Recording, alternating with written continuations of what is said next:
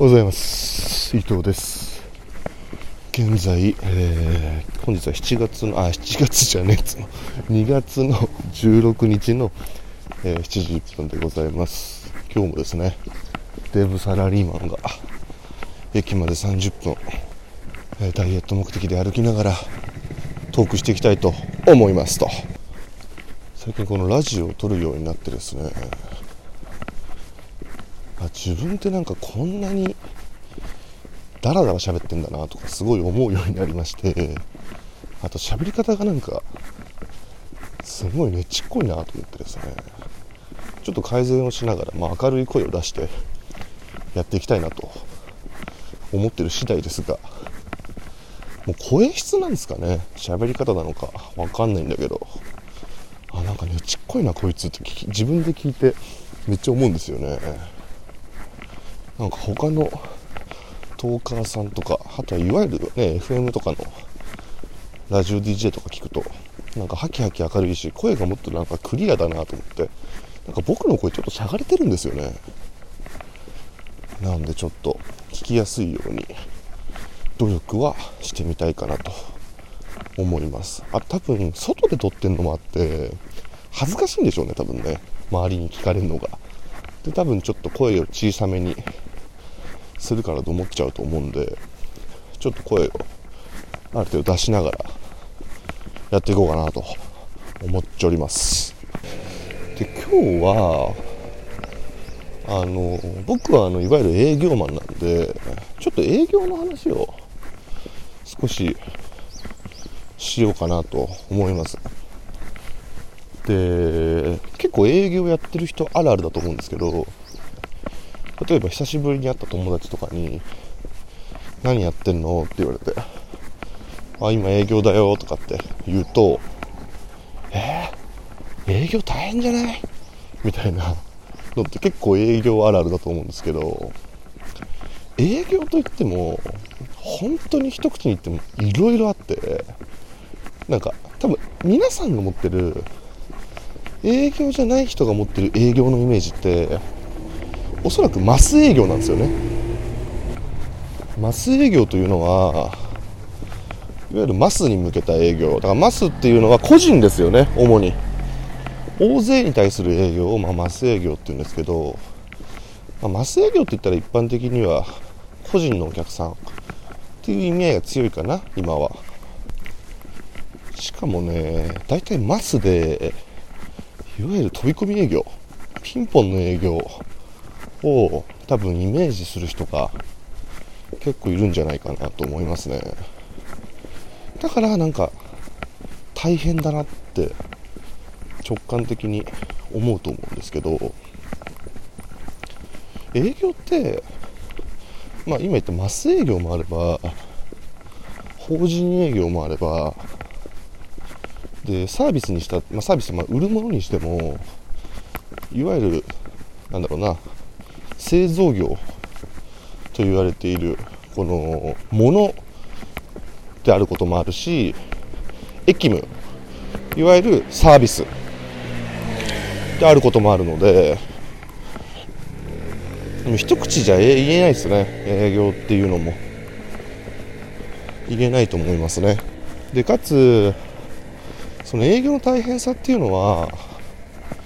なんだろうな。地域によっても全然違うんですよね。東京で営業するのと大阪で営業するのじゃ同じ法人営業でも全然違うし営業エリアとかもすごい大事だったりします。ね例えば地方で言うと基本車で営業だと思うんですよね。営業車で車で回るみたいなのが多いと思うんですけど僕は東京エリアなんで東京はもう基本的に電車です。あの車の方がねなんだろうな。小回り効かないんで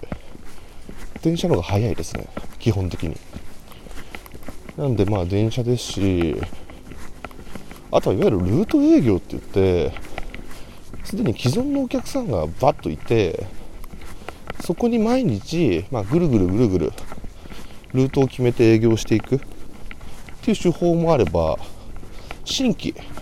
新規のお客さんを取るためにやる営業もあるんで一口にまあ営業という言い方をしてももう多種多様だと思いますね、うん、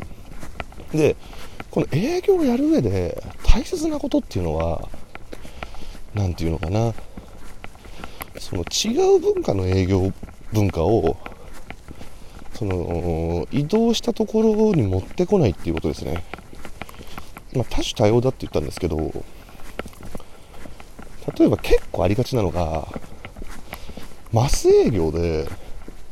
すごい成功体験がある人が、まあ、営業実績上げたからといって、まあ、昇進とかして法人営業とかに来るんですけどあの文化も違えば大切なポイントも全然違うんでそのままのノリで来ると、まあ、すごい苦労すると思いますね、まあ、逆もまたしっかりだと思います。あとは世代間ギャップね。世代間ギャップと、まあ、エリアギャップみたいなものがありますね。何を言ってるかっていうといわゆるマス営業、ね、だから要は個人のお客さんに物をたくさん買ってもらう。だから CM とかも広い意味ではマス営業なんですよねあれね。で個人に物を買ってもらう時とかって要はその個人の関心を引いてあのー、まあ、個人にこう訴求をしてって、まあ、買ってもらうみたいな考え方だと思うんですけどいや法人営業ってその誰と話をしてるかとかすごい大事なわけですよ。例えば初回訪問できましたとアポが取れて言っても話した相手が主任クラスとかだと意味ないんですよね。主任がどんなにそれを入れたいっつってもまあ、当然会社がなんで特に大企業の場合倫理があってその人がさらに上役にこう説明しなきゃいけなくてだからその人にいくら売り込んでも正直そんなに意味がなくてその人がこう意思決定できる人だったらまだいいんですけど結局いかにしてその人にから早く次のステップの人間を引きずり出してくるかっていうのが法人だと結構大事なんですよね。うん。まあ、そのために当然その主任クラスとか下の役職の人とかにも、まあ、根節丁寧にやるんですけど。一方でいわゆるなんていうの中小企業とか、まあ、中小企業は言い過ぎだな。いわゆる双方って分かりますかね。スモールオフィスホームオフィスってやつですね。要は美容院とかお店ですよね。こういうとこってそういういわゆるわぎら、ま、煩わしい倫理とかないので店長に気に入られちゃえば一発じゃないですか。なんでその営業のやり方が全然違うわけですよ。双方やるのと大企業やるのじゃ。逆に大企業のそういう、まあ、ある意味こうちょっとドライな営業に慣れてるとそういう双方とかマス営業をやった時には通用しないです。やっぱりそういうちっちゃいところとやるときは自分がいかに好かれるかっていう話になってくるんで、まあ、好かれるためにいっぱい通って信頼関係作んなきゃいけないしだからどういう手法が正解だっていうことではなくてそのどういう営業をやってるかによって手法を変えていかないと絶対うまくいかないです。で大体そうやって来る人っていうのはある分野の営業において実績を出してくる人がいるんで要は成功体験があるわけですよね。でまあ成功体験があるのはね悪いことじゃないんですけどあんまりそれを引き継ぎすぎてるとまあ成功しないしうんなんかうんだからね本当にねまちまちなのよ。うん一概には言えないとはまさにこのことで。ある一定の法則性はありつつもなんですけど